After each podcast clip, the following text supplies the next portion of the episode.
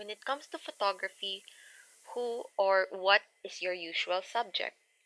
What is your niche? On this episode, we talk with fashion photographer Red Punzalan as he shares his journey of finding his niche in photography. He also explained the importance of collaboration and teamwork when it comes to fashion photography. I highly suggest you guys check out the video version over at our Facebook or YouTube accounts because if you see his works, it looks as if there's a story behind every photo. But for now, here is the podcast version, and I hope you guys enjoy. Hey guys, welcome to the Creative Chica podcast. My name is Corlina Hernandez, and I'll be your host. Join me as we talk about creativity tips and tricks, and hear stories from our various creatives. I hope this helps you on your creative journey. Tara, chikan tayo. Enjoy! Hey guys, welcome back to the Creative Chica podcast. In this episode, we have a fashion photographer. Um, actually, guys, he's also a member of the Creative Chica FB page and doon sa FB page namin, he actually mentioned that he is a fab, as in fashion photographer, artist, and branding person. So, we have on this episode, Red Punsalan. So, hi Red, okay. welcome to the podcast. Welcome to Creative Chica. Thank you for ano, welcome welcoming me here. Actually, meron akong ano dito eh. Meron akong ang tawag dito, yung parang box. And then may, may ano siya Nax! Taklap siya. Nax, bongga. Oo, diba? yun. Oo. Yes. Sound card yun. Sound card pala sound tawag card. And then, honestly kanina, ko lang din ginamit ulit kasi I've been using this nung ano pa, pandemic, nung kasi sa ganang pandemic. So, dito lang sa bahay. So, I invested some ano, na pwede magamit through online. Uh-uh. So, yun, although nung nag-start, nag-start na ulit yung mga work sa labas, tinago ko, hinanap ko ulit kanina. So, so kaka-set up lang din ulit ng mga ano, mga gadgets. Ayun. Uh, thank you for welcome welcoming me here. Ayun, uh, thank you you ano then you mentioned uh, yung introduction ko sa ano ko sa sarili ko which is a fab FAB and then honestly it started that way na fab yung in, ano ko parang introduction ko because this pandemic din kasi a different platform, experience gift platform uh, invited me. Yung TADA PH if ano kayo kung aware kayo doon. So I'm part of that ano that uh, platform din. So yung mga gustong matuto ng mas lower price or talent fee doon sa ano ko, doon sa services ko, um, doon nila pwedeng i-avail. Doon kasi siya. So yun, so I had a ano doon parang short introduction nga which the FAB is uh, which means fashion photography and then artist and then branding personnel. So yun muna kasi um, uh, because I've been in the industry for quite long time na din. Right now I'm in my 30s na kasi so I started as a designer talaga. So, yun talaga yung base ano ko, base uh, profession ko, designer. I've been doing um, standard designing. Kumbaga, nag-sketch talaga ako, may mm. drafting, and then digital art. Tapos, pumasok na ng ano, ng, ayun na nga, yung may mga industrial na and everything. Uh-oh. Tapos, medyo natuto na ako sa ano din, yung mga work ko din kasi more of sa ano sa advert mga advertising, agency way back before. Oo. So, ibang-iba yung approach dati sa graphic design. Unlike now kasi it's very fast. Kasi through social media, madali makakuha ng mga leads. Unlike Uh-oh. before kasi yung style namin is nag-email ka talaga you really have Uh-oh. to email lots For... of ano clients. Mm-mm. Tapos nandun yung profile mo and everything. Para ka nag-a-apply talaga. Uh-oh. And then at the same time, kapag okay na yung curriculum vitae mo with your samples and everything, they will conduct another ano pa, presentation, personal presentation na siya. So, mas Uh-oh. mahaba yung process dati bago makuha yung project. Oo. Ganun yung ano namin. So, yun yung una kong ano talaga, work ko. Because of that, through uh, working from advertising agencies, syempre, medyo nafi-fit in ka na sa marketing. Kumbaga, Oo. dinadala ka na nila sa ano. I had some ano experiences din sa sales kasi kaya lang sales is more of ano talaga. Uh, more of probing people. How will you, how will you ano? How will how will they buy for your product or services? Mm-mm. Unlike kasi sa marketing, ano siya, it's a mix of art and sales. Oo. Ganun siya. May creative side pa rin siya. So, no, nung na-promote ako as sa marketing noon, um, ayun, nag, ano na siya, nag, ah, natuto na rin ako, kumbaga, sa dami ko na rin mga na, na experience. Then, finally, nung ano na, nung, nung na-realize ko, kaya ko nang i-build yung sarili ko, i-promote yung sarili ko, I realized na kailangan kong gumawa ng sarili kong ano, ng sarili kong not really a company but a hub in order for me to connect to people. Oo. Doon ko nabuo yung redefining concepts. Kumbaga, small ano ko siya, um, services ko siya through online. Kasi hindi ko pa siya magawa na ano eh, na full swing na ser- na company kasi syempre we all know yung funds din and everything di ganun ka ano ah, kadali mag ano mag-establish ng isang business talaga. So right now ah, ginagawa ko I am collaborating as ano as a consultant ah, for marketing and creative side and at the same time ah, nakikipag-partners ako sa mga may ano studio owners. Oo. So, ganun siya. And then, paano naman ako naging fashion photography is that, syempre, um, branding, kasama na kasi ito sa graphic design yun eh. Oo. Graphic design, and then, tapos, um, yun nga, dun sa marketing, what happened is, masyadong malawak yung scope. People will be, ano, uh, alam mo yun, uh, blown away if I will introduce myself na branding, marketing, tapos marami Oo. pa ako sasabihin ng mga ano, terminologies Oo. na medyo mabigat na sila. So they will be having hard time to ano to understand me. So yun yung naisip ko na I need to brand myself as a ano parang I, I need to have my niche so I Oo. can connect to my ano audiences and viewers. So doon ko naisip na ano photographer muna. Although kasi dahil nga sa mga work ko dati in marketing, um, nagpa-photography ako not really ano, not really in a professional way. Puro Parang event photography lang, ganito, Marketing ganyan. materials lang din pang provide doon. Yes, mga ganun lang. Parang i-document ko lang, ganito, Mm-mm. ganyan. Although they gave me ano din kasi para mga um, beginners, ano, beginners, uh, ang tawag doon? Parang ginide Mga ka ba- din nila. Yes, yung mga, I had ano din kasi, mga trainings for mm, photography for beginners. Mm. Parang ganon. So, nag, mga short courses lang talaga yon para lang maintindihan ko yung buong scope. Pero, nung ano na kasi, mga late, mga four years ago na, yun na yung time na ano, na because I realized na I wanna brand myself, build myself na parang nagsasawa na din akong maging empleyado. Alam mo yung ganon. Mm-mm. Parang darating ka sa point na gano'n eh. So, nalalam, may nagkaka-idea na kayo anong edad ko. yun yung ano. Ayun Oh naman. gosh. Malapit na tayo sa Yan na yan. Saka-. Ayun. Oo. Oo nga eh. Nung ano na, mararamdaman mo naman yun na, hey wait, I think um, I, really, I really need to build myself and prom- prom- promote myself to the public. Parang ganon. So, nung ano na siya, um, ayun, nag-ano ako. I started as a, ano muna, ah, sa mga naging kaibigan ko na photographers. Tapos, as in, hindi siya talaga, ano, yung out of nowhere, naisip ko lang gusto ko maging photographer. Oo. Ganun lang siya.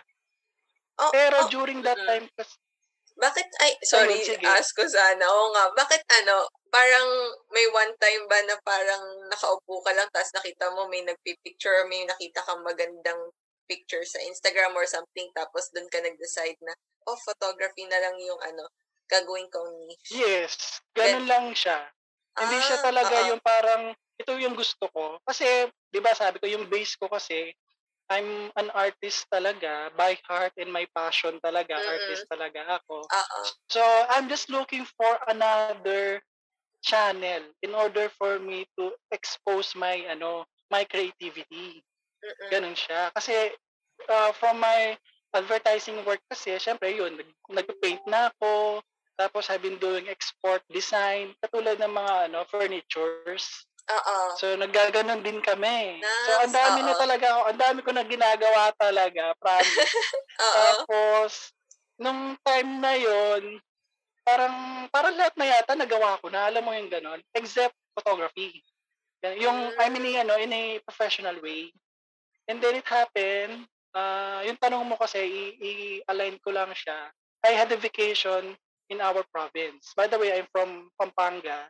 And then, uh, I think mga ilang years na ba? Hindi ko sabihin, basta uh, years Ilang years ago. na siya. Oo. Mga Kasi years yung fashion ago. oo. photography ko, ano eh, four, four years na yung photography eh. So it Oo. means may ibang year pa. Oo, And then, nung umuwi ako, I had an invitation from a friend to have some, to join an advocacy work for ano, sa mga hospitals. Oo. So medyo medyo sensitive yung ano topic I, I, I won't mention na. Tapos baka pwede ka magano help us to ano to build materials ganito ganyan. O sige for for a cost naman sige punta lang ako. Parang gano'n since parang during that time parang ah, nagpapahinga talaga ako eh. Umuwi talaga ako ng ano ng province to unwind. Kasi ang dami nangyari dito sa Metro Manila. Kasi iba yung ano dito, city life eh. Alam Oo. Yung parang laging may competition. Oo. Yun yung ano. And then, nung nandun na ako sa advocacy work na yon, um, may namit akong photographer and then out of nowhere, nung nag-shoot na kami, nag, ah, ginagawa na namin yung ano namin, mm, mga yung advocacy works namin, napatingin lang ako sa kanya. Tapos naka biglang nag-wonder lang ako na ay parang gusto ko 'yun. Gusto ko yung ginagawa niya. Oo. Yun lang, as in ganun lang talaga siya. And then after that, two months uh, maybe months after that uh, campaign, uh, I decided to go ano na, go back in Manila na. Kumbaga, I had ano na rin kasi parang project mm, uh, may mga projects na akong nakuha that time. So I really need to go back. Oo. And then, ayun, nung nag, pagbalik ko ng Manila, yung photography, ayun, parang lagi lang siya bumubulong sa ano ko, sa tenga ko, sa isip ko. Although I'm doing, ano pa rin, branding pa din. Mm-mm. Parang hindi siya, ano, hindi siya talaga, I, I took time to, ano, to uh, let myself uh, discover kung gusto ko ba talaga to. Ganun siya. Mm-mm. Ano yung parang ano, hindi mo na-anticipate nung nag-focus ka na sa photography? Kasi ang dami mong ano eh, ang dami mong parang na-try nga din na parang graphic design layout and yung mga, ano yun yung sa industrial din. So, nung pagpasok mo na photography, ano yung mga hindi mo in-expect na bigla mong na-experience doon? Na nag-focus ka na doon sa photography? Hindi ko in-expect na maraming collaboration. Oo. Mga collaborative work na free.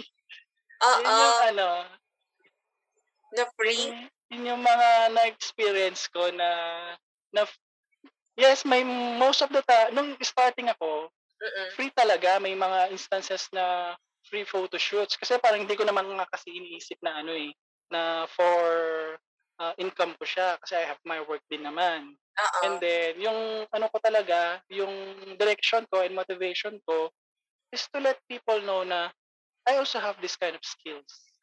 Mm, Diba? Kumbaga, ah, saka yung iniisip ko noon, yun nga, yung I wanted to express myself and my artistry through photography. Ganon siya. Hindi siya yung, ay, ah, bibili ako ng camera, ganito, gusto ko mag-photography. Di Oo, ba, usually, oo, gano'n. oo, oo, usually Di ba? ganun. Oo. Parang photojournalism, ganito, ganyan. Kukuha pa sila ng ano, ng ah, mga trainings doon. Oo, parang yung May mga required din yun eh. requirement, Yes. diba? Mm-mm. And then yun, nung nag-ano na ako, good thing nga kasi I have a background of ano, um, graphic design. So yung mga photos ko, medyo ano na sila, may pagka semi-pro na siya. Medyo Oo. novice na yung dating. Hindi na siya yung medyo parang beginner na ano, na pag tinignan mo ay ang ano, ang medyo madumi pa tignan yung picture. Pero Oo. nung ako nung ako noon, nung time na yon, sobrang ano, sobrang in yung super edited na ano, Oo. mga photos na ang daming graphics and everything, makulay. Kasi nga nagaga, nagagawa ko through ano, through through my work as a graphic designer that time. So, yun naman siya, yun yung mga ano ko. Yung hindi ko yung nga hindi ko na anticipate na ano, people will ask for free lalo na yung industry na papasukin ko is fashion. Ganun siya. I never thought na magiging fashion photography siya kasi mga nag-require na nung nakita nila yung first ano ko, first i-align ko lang siya ha. So bumalik ako Oo. ng ano ng Metro Manila. Tapos few months after noon, um I never had a camera. Yun yung ano ko. So, ginawa ko, since may trabaho naman ako and everything, ah nagre-rent lang ako kasi nga hindi ko, inisip ko that time, ay hindi ko naman siya ano eh, full of, why, why would I ano, buy my own camera? True. 'Di ba? Kasi may work naman ako eh. So, yun. So, nagre-rent lang ako that time. Pero nung ano na, nung napansin nila yung work ko, linabas ko yun eh. Doon ko uh, rinilaunch yung page ko na redefining concepts. Naging photography na siya. Kasi yung mga unang ino-offer ko noon, ano, mga logos, layout ng mga Pang ano, ano, para sa mga advertisement. Branding din talaga. Oo. Yes. Tapos biglang yun nga, biglang nag-switch siya na ano, photography. So syempre yung page ko is uh, talks about redefining a concept. Which, that's why redefining concepts at the same time yung name ko red. I needed to find to connect it na red Mm. pa rin siya. Oo. So yun yung ano. Siyempre may ano background ako sa branding. So alam mo na yung ano, laruin. laruin yung ano, oo. yung tone, yung Yung- tonality, color, and everything. So, madali na. And then nun, nung nag-release ako ng ano, ng mga photos, ah, luckily kasi yung mga unang release ko, medyo may background na sila sa modeling. I never thought na may ano Oo. sila. May, may So, so naging sila. maganda talaga yung ano, naging maganda yung outcome ng first ano ko, ah passion shoot pa lang siya eh. Kumbaga, for my ano lang portfolio. And then after nun, nung na-release ko na yung ano, na-release ko na mga photos ko, I was working for a ano, for a brand as well. Hindi ko na mention kasi nagsara na sila, sad to say, Ah, because of the pandemic. Ah, Ayun. oo. Ayun. So, ah may nakapansin na mga gawa ko na ay pwedeng pang ano to ah, pang advertisements ah, yung mga photos. Parang Oh, actually, ready pag na nakikita ko yung eh. mga gawa mo, ang cool. Pero yan. lalagyan na lang siya ng label. Mm-mm. Para lalagyan na lang siya ng text and everything, pwede na pang billboard. Parang ganun Mm. yung ano niya, yung Comment. pagkaka-edit ng yung mga pagkaka-edit ng mga photos. Ah. And then from then on, nagtuloy-tuloy siya. Nagtuloy-tuloy siya na ako din mismo na ano din, na tinangay din ng ano, ng mga pagkakataon din, na Oo. nagsunod-sunod siya while I am doing my work. Pero, yun nga, hindi siya naging madali din. Hindi siya yung parang smooth din siya kasi, first of all, I don't have a camera. I, I really had to, ano, I really had to rent. And then, nung finally, ano na, na nagkataon lang na I have a pre, I have a friend na ano, na, naka, napansin kasi niya na ano, na parang dumadami na yung ano ko, yung clients ko sa ano, photography. Eh, during, ah, mahal kasi ng camera eh. Alam mo yun? Oo. During that time, parang kakabalik ko lang sa Metro Manila, parang sakto-sakto lang lahat sa pang, ano, pambayad lahat ng mga expenses and everything, living here. Ah, ayun, renegaluhan ako ng ano, ng camera ng friend ko. Ganun yung ano. Ay, Siyempre, hindi ko na rin-mention yun. Di ba? So, ganun yung ano, ganun yung nangyari. Mm-mm. So, lalong na-boost yung confidence ko because I really have my own, ano na, own gadget na. Ganun yung nangyari. Pero it's still, syempre, it's not because somebody uh, gave me, gave something or send me a gift. Kumbaga, kaya naging smooth yung ano, transition. Because din kasi, because my my background din, yun nga, sabi ko may background ako sa marketing, I really had to market myself. Oo. Kasi hindi pwedeng ano eh, hindi ka pwedeng, ah, ay magaling ka lang. Ay, maano ka lang, yung, di ba, yung may skills ka, May skills ka. may passion Oo. ka, dapat, you really have to, ano, you really have to find way how people will recognize you. Sinong unang magbibuild ng sarili mo, kundi yung sarili mo din. Oo nga. Oo. Parang ano, Diba? how will people, parang, parang may nakita rin akong ano eh, YouTube, sorry. May napanood ako YouTuber din, yan din yung sinabi niya na parang how will they um, collaborate with you if they can't find you.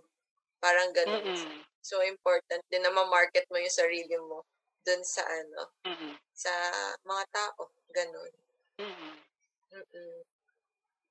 Ayun. Tawag dito. At saka yun, parang na-mention mo din na nag-rent ka ng camera mo. No? Ay, um, Mm. i-share ko lang din kasi nung college ako, um, advertising yung course ko. Tapos meron kami mga classes, yung mga video editing, ganyan. Tapos meron din kami photography class. Actually, Mm-mm. ako nag-rent lang din ako ng camera doon sa friend ko. So, I think wala namang masama kung magre-rent ka ng ano, Yes, mga gamit, kung ano. Kasi, okay lang naman. I mean, I feel like yung iba kasi, iniisip nila na, kunwari, pot, yun nga, photography, da-dive in sila sa photography, or magpa-photography class sila or something. Kailangan nila bumili Mm. agad. Pwede naman, ano, Yes. mag, ano muna, mag-rent kung hindi po talaga kaya ng budget. Cellphone. Pwede naman Oo, yung cellphone. Pwede yun. Mm-mm. Oo. Work with what you have muna. Yung parang Tama, ganun. tama. Tapos, Mm-mm. Ano na lang, parang work, um, work your way up. Parang magano ka na lang. Habang, Mm-mm. ano, ipon ka na lang ng ipon hanggang sa makabili ka na. Kung kailangan mo talaga yung, ano, equipment na yun. Ganun. And yun Mm-mm. sa'yo, ang lucky kasi bigay ni Fred. Yes. Very Oo nga eh. supportive Pero friend. during that time kasi, medyo madami na akong naging collaborations. In, Oo. dumami na sila.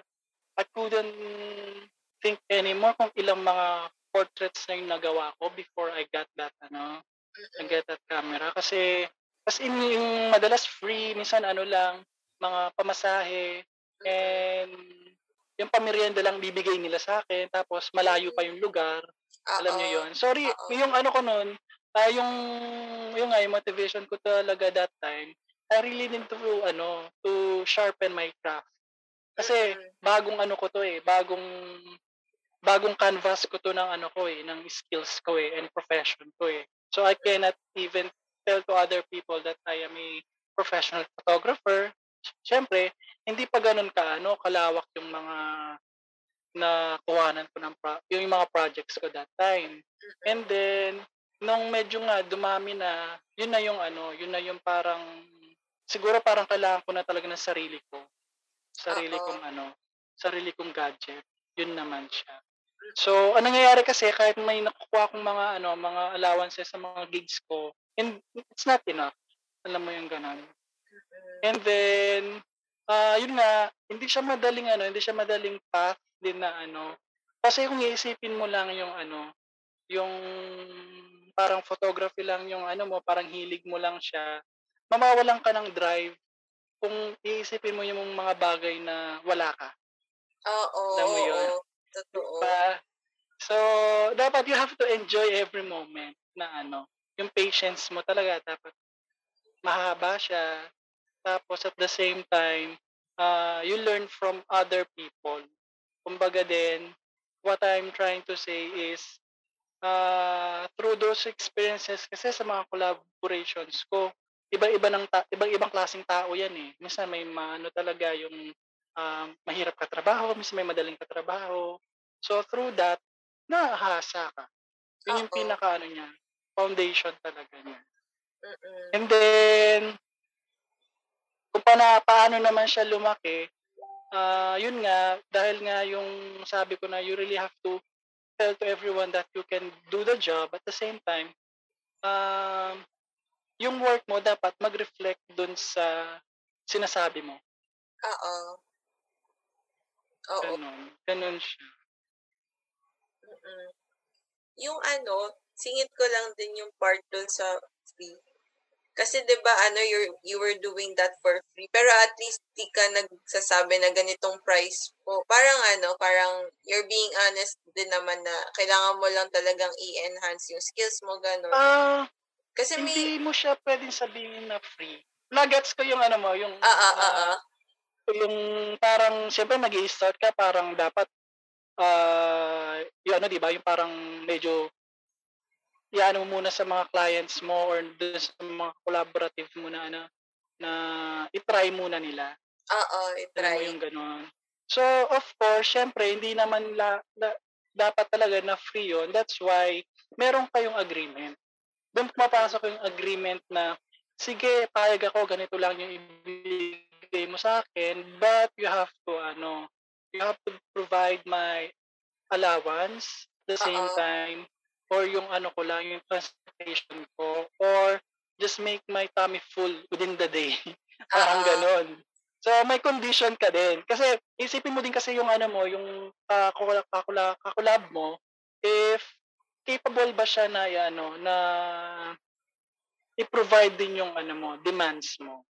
Kasi pag mga lalo na sa ano, sa ito i-dive in ko na siya sa fashion photography ah. Lalo na kasi pag ganyan, it's really a collaborative work sa fashion photography. Oo. Yun yung ano. Yun Oo. yung yun yung talagang pinaka-basis niya lalo na sa mga gustong pumasok sa fashion photography. Ah, it's sabi nga nung trainer namin eh. ah, honestly, ah, i-connect ko lang ulit. And of course, 'di ba, nagano ako, marami akong mm, collaborative work. Pero syempre, nung time na na-realize ko na ano siya, na pwede ko pala siyang kitain, alam mo, Oo. kumbaga na Oo. ano na, medyo okay na yung mga portfolio ko, medyo bayad na yung mga ibang gigs ko. Ang nangyari, do not ano, let yourself stay in that kind of ano knowledge. You really have to upgrade. Alam mo yung Oo. ganun. You really have to level up your ano, your skills. So, true. I had trainings din na ano, certification for fashion photography talaga. I really took that. Kahit medyo mahal talaga siya talagang ah, pikit mata ka na lang din na ganun siya kamahal. Pero still, you have to think of it as an investment kasi. It's a knowledge investment din kasi. Pero darating ka kasi sa dun sa point na yun na kapag ano, seryoso ka na sa kanya. Oo. mag invest ka na talaga. Mm. Mm. Oo, tsaka tama yun na parang ano, you hindi ka stagnant, you keep growing, you keep learning kasi ano eh, yung knowledge mo, yung current knowledge mo, in- yun, yun, yun nga, stagnant lang, yun lang yun eh. Meron pang ibang ways and yung ibang Yes. ways na yun, pwede mo pa siya matutunan. Like yun nga, kuha ka ng mga courses or ask ka din sa mga ano, sa mga kasamahan mo, yung mga gano'n na matatagal, na nasa industry rin talaga. Mm. Ayun. Next. Ano tawag dito? So, ito, ah pakita natin yung samples ng mga works mo. Ito. Ito kasi yung una ko nakita. sa, na, I mean, Ah, isa sa mga okay. una ko nakitang pinost mo. So, ito, um, itong photo na to, parang nung una ko siya nakita, mala stock image yung nasa isip ko. Pwede siyang pang stock image. So, Mm. ano ba siya? Um, Uh, honestly, yan recent ano ko yan, project ko yan for a ano ba, residential ano, company. oo. It's from ano, uh, Robinson Sun Corporation. And then, uh, just to clear, yung ano ko, yung project na yan is for a team, for Robinson's Land Corporation. Hindi siya yung parang for Robinson's talaga for the entire company. Parang ganun. Kasi we all know sa ano kasi, sa mga uh, ganyang industry, they have different teams to ano, to promote their yun nga, yung ano nila, yung kanilang work din. So, we are lucky that nakuha natin yung project the same time. Medyo, syempre, Robinson yan eh. Oo. diba? Kumbaga, Uh-oh. big deal pa rin siya kahit sabihin mong ano, kahit sabihin mong uh, for a group lang siya. So, it's still, um, it's a, it's a photo manipulated ano, project kasi, uh, of course, you have to ano din, uh, think about your clients hanggang saan lang din yung ano, yung kanilang budget, yung working budget nila for the, no, for the project. So yun, I just ano din, I just came up with this idea photo manipulated siya. And then we took all the photos with a gray ano background para lang maano, ma-contrast yung background saka sa subject. Oo. So, and then, uh, for that naman, yun nga, medyo madami lang kaming lights na ginamit para medyo mag, ano, mag, uh, mag-even yung, ano, yung lighting for the subjects. So, yan naman siya. That's my recent work for, ano, for Robinson's Land. Yun naman Uh-oh. siya. So, yung mga ibang, ano dyan, kung tight budget sila, baka kaya natin gawin parahin. kasi, to give you example, yung ganyang klaseng production kasi, uh, umaabot siya ng ano, 50 to 100,000 kapag oh. full production talaga. Oo. So, kung photo manipulated lang, syempre, studio and then glam team, mas mura siya. Oo nga. Oo nga, no, Nax. Ang ganda ng pagkakagawa, eh, oh. Ayun. So, yung next photo, ito, ito nakita ko, like Elemental Queens. Yes. Ano ba ito? Mo Sorry. Yan. Yan, isang ano ko yan, isang collaborative work mm, from a uh, well-known designer here sa ano sa Pilipinas si ano si Sir Don Cristobal kung uh-huh. kilala niyo siya and then he's a fashion designer international and uh, at the same time, may background din siya ng photography, si Sir Don. And then, buti na lang yan yung, ano, yan yung nakuha mong picture kasi during that time, uh-uh. uh, for the open shoot, uh, I was a guest. Guest photographer ako. So, I never thought na ano, na open shoot pala siya. So, ayun, dun sa mga photographers na ano, nakasama ko diyan, hindi po ako nagbayad kasi hindi ko po talaga alam na open shoot siya kasi nasa ano namin ginawa yan eh sa QC dun sa may forest sa ano ano tawag dito Forgot the, ano, yung may parang lake Ah, alam ko yan. Wait, nakalimutan ko din. Pero alam ko yung sinasabi mo na yun. Marami, marami nga nagsushoot doon eh. Parang maganda yes. mag-shoot doon. Tapos ah, yung mga theme nila, more of elemental ano, elemental deities. Kasi minsan ginamit nila ako nung inano ko, nung in-upload ko, ginamit ko yung term deities since ano sila, supernatural being. Mm-mm. So ganun nangyari. And then during that time din, ang dami namin photographers. Siyempre, nag-ano kami, nagpalitan uh, kami ng take ng ano, ng mga shoot namin. So ako, hinihintay ko muna talaga sila matapos. Ako yung huli. yung, ano ko. Uh-uh. Talagang, siyempre, gusto ko maganda yung sa akin, di ba? Kumbaga, uh, saka, dahil that time kasi medyo nahasa na ako, mga ilang shots lang yung kinukuha ko. 3 to 4 uh, 3 to 5 shots talaga. Gusto, okay na ako doon. Makuha ko lang yung angle na gusto ko. Kasi mainit din that time eh. Mm-mm. Outdoor kasi yan. Uh-oh. So, kung mapapansin mo dyan, si Fire Deity or Queen, nasa mga lumber siya. So, imagine, tirik na tirik yung araw dyan, tapos ipapahigain namin siya sa ano, sa Uh-oh. sa mga sa mga woods. Grabe. Pero ang ganda nung ano, oh, nung kinalabasan. Ah, Mm. ano yung ano, yung parang thought process mo habang sinushoot mo siya ng ganito? Nagkataon lang kasi mahilig akong manood ng anime. Oo. Yun yung so, hanggang ngayon nanonood pa rin ako ng mga anime. So, that time naisip ko sina ano, yung Magic Knight Ray Earth, Oo. Yun. 'di ba? Yung ano, yung parang ganyan din yung ano nila is may fire, may wind, may water din, saka may ano, may ano pa yung isa? Fire, wind, earth. Ah, Atam, ay, Earth. mm Eh, hindi. Eh, tama yun. Yun sila yung naisip ko. Pero, ah, tatlo lang kasi yun eh, sa Ray Earth eh. Oo. Pero yung ano, yung kulay kasi, yun yung nag-ano sa akin. Nag, ah, naging motivation ko. Mm, Yung mga e- elements nila. mm-mm. That time kasi hindi ko pa alam yung ano eh. Yung, Yung- ah, The Last Airbender. Oo. Oo. Yung Napanood avatar. ko lang yun. Yes. Na ano ko lang yun, napanood ko lang this pandemic lang din eh. Mm-mm. Nax. Ang dami mo na rin siguro na marathon ngayong pandemic. Oo nga, ang dami ko nang napanood na anime this pandemic eh. Mm-mm. Tapos yan naman yun nga, dahil nga ano siya, part pa rin siya ng elements.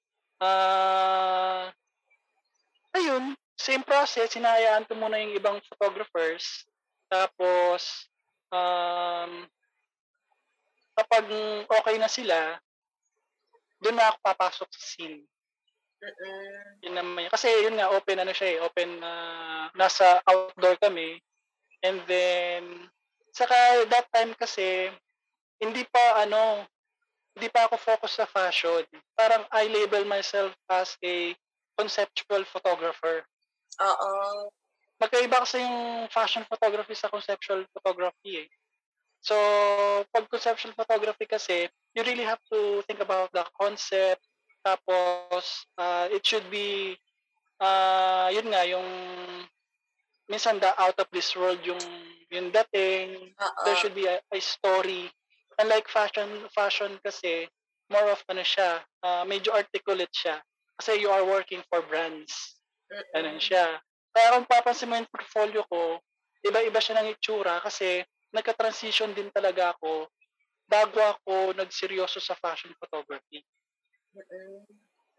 Oo nga. Ito medyo may pagkaano pa siya, yung parang fantasy nga. Oo nga. Mm-mm. Actually, na nakita ko rin to, parang, uy, parang ano to ah, parang hindi siya yung pang, yun nga, parang pang fan, more on fantasy than fashion photography. Mm-mm. So, parang, ay, ang, ang ganda, ang ganda. um, tawag dito. So, ilang hours pala inabot tong ano, event na to? Kasi ang dami yung photographers din eh. Tapos yung, syempre nag-ano kayo parang isa-isang, parang ganun Yes. yun, no? Isa-isa kayo Naka-group kami. sa, mm Kunwari, dun sa four anak queens, may naka-assign na photographer, sino muna yung ano, sa first batch. Tapos lilipat Oo. kami ng queen. Lilipat kami ng model. Oo. So natapos naman siya ng mga mga alas 5 to 5:30 PM. Oo. Ganun naman siya. Kasi hindi ka na makakapag-shoot ng gabi eh. Oo. Saka iko, iko-close na din naman na yung ano eh, yung yung garden. Garden yun eh. Oo. Hindi ko maalala yung name eh. Kasi, kasi ano eh, nasa cosplay din kasi ako dati. Tapos yung mga Oo. shoots, more on doon din kinukuha, ano, doon din nagsushoot sa garden na yun. Nakalimutan ko basta somewhere there sa QC na ano yun. Diba sa QC, di ba ang laki nun? Ang daming Oo. spot na pwede. Mm-mm. Ang Ganda. Ayun. Pero ang cool nito, yun. Ito din. Yan, yan naman yung earth na ano. Mm. Na, pero yan, tinake ko yan. Kung papansin mo, hindi siya nakatingin. Kasi medyo limited na yung time. Habang nag-shoot sila, nasa ano ko, naghanap lang ako ng ano ko, ng ah, safe spot. Tapos, pinicturean ko siya. Inano ko lang. Ah, hinayaan ko lang silang ano, nag-shoot. Tapos, kumuha lang ako ng mga at least four frames. Oo. Ganun lang yung ano ko. Kasi ayaw kong magpadami ng frame mainit.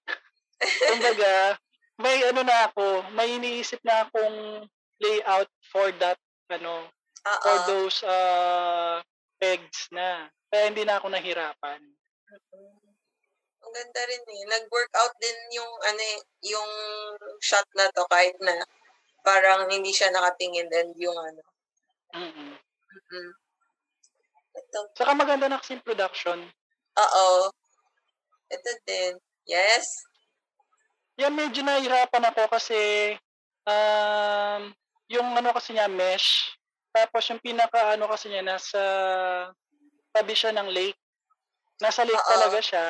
Kaya lang, hindi sufficient yung nakikita mong tubig kasi ah, alanganin yung position niya. Ah, Tapos, medyo pa-hill kasi yung ano, yung part na yon. Ah, may bridge din dun, dun kasi eh. Tapos, Oo. lahat sila nag-shoot, wala na akong ano, wala na akong pwesto paano mag-shoot. So, na, nung nakahanap ako, medyo umano lang ako dyan eh. Um, hinawakan ko lang yung ano, basta may grinab lang akong ano, parang pwede kong pang... Shucks. Oo. Nagtatry ka mag-balance. Ganon. Yes, ganun lang. Tapos naka-flip lang yung ano ko, yung viewfinder ko. Kaya ganyan yung kuha niya. Tapos since hindi maganda yung ano niya, yung position niya talaga, lahat na inalis ko na. Pinauto manipulate ko na talaga. Kasi Oo. importante lang naman yung ano eh, yung yung subject ko eh. Mm-mm. Ayun.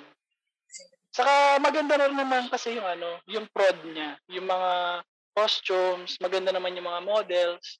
So, madali lang din siya pag mm, isipan ng ano, ng concept. For me ah, na, I'm not saying na madali siya na ano na agad maano mo siya. Kasi Oo. nagkataon lang kasi para isang technique ko din kasi yun kung ano yung sinusuot nung ano nung subject ko or nung model ko doon ako kumukuha ng palette Mm, oo. ng color palette ganon. ko para hindi na ako ano hindi na ako lalayo since Oo. ano naman siya fantasy naman siya Mm-mm. Oo, para talaga nagko-complement pa yung ano, yung background doon sa mismong ano, doon sa mismong subject niyo. Mm. mm Ganda. Ang cool. Wait, ang cool din na ano, go, i-try nga yun na parang yung ganito, yung photography. Then, ano, aan anin mo yung background niya, yung ganyan. Yung photo manipulate. Mm. Ito, like, ang ganda na, ang Mm. ganda ng kinalabasan nito. oh. Very fantasy yung dating niya.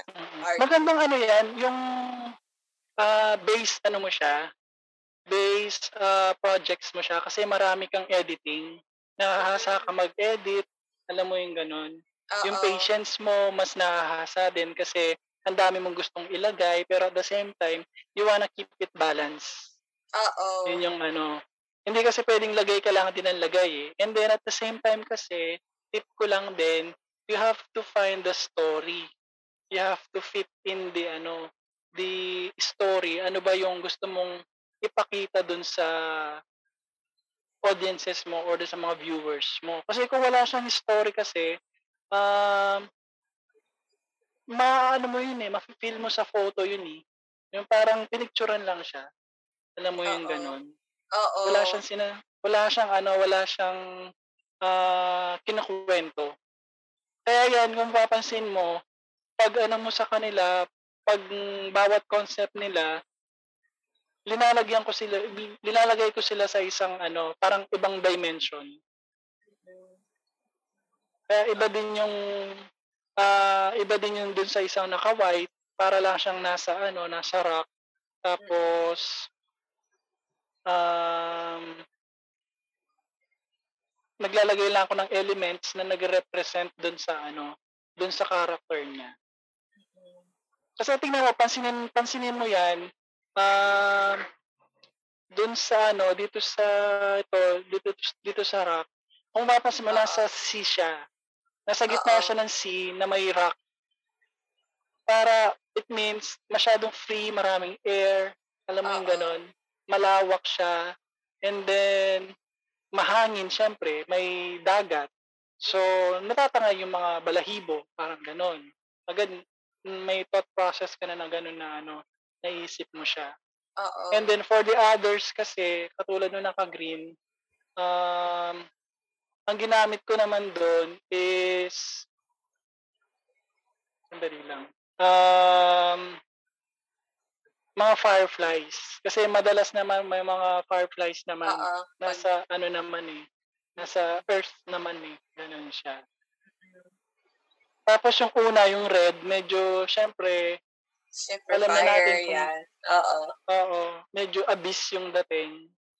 Mas Mm-mm. ano siya, mas dark yung ano, dark yung approach. Oo. Ang ganda. Oo. Yun yung mga, yan yung mga ano ko, una kong projects dati. Mga collaborative works yan.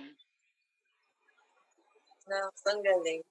Nag-enjoy, ay, kumusta naman yung feeling that time nung ano, nung nag start ka na doon sa photography? Like, yun nga, nakakakuha ka na ng mga ganitong gigs din. That time kasi ano talaga, ah yun nga, yung parang ine-enjoy mo.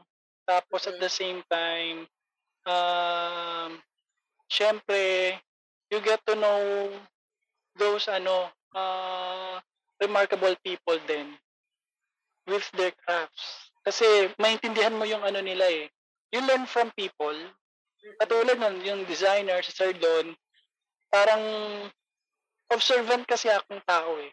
Kumbaga tinitignan ko yung, ay bakit ganito yung gawa niya, ganito yung ah, costume niya.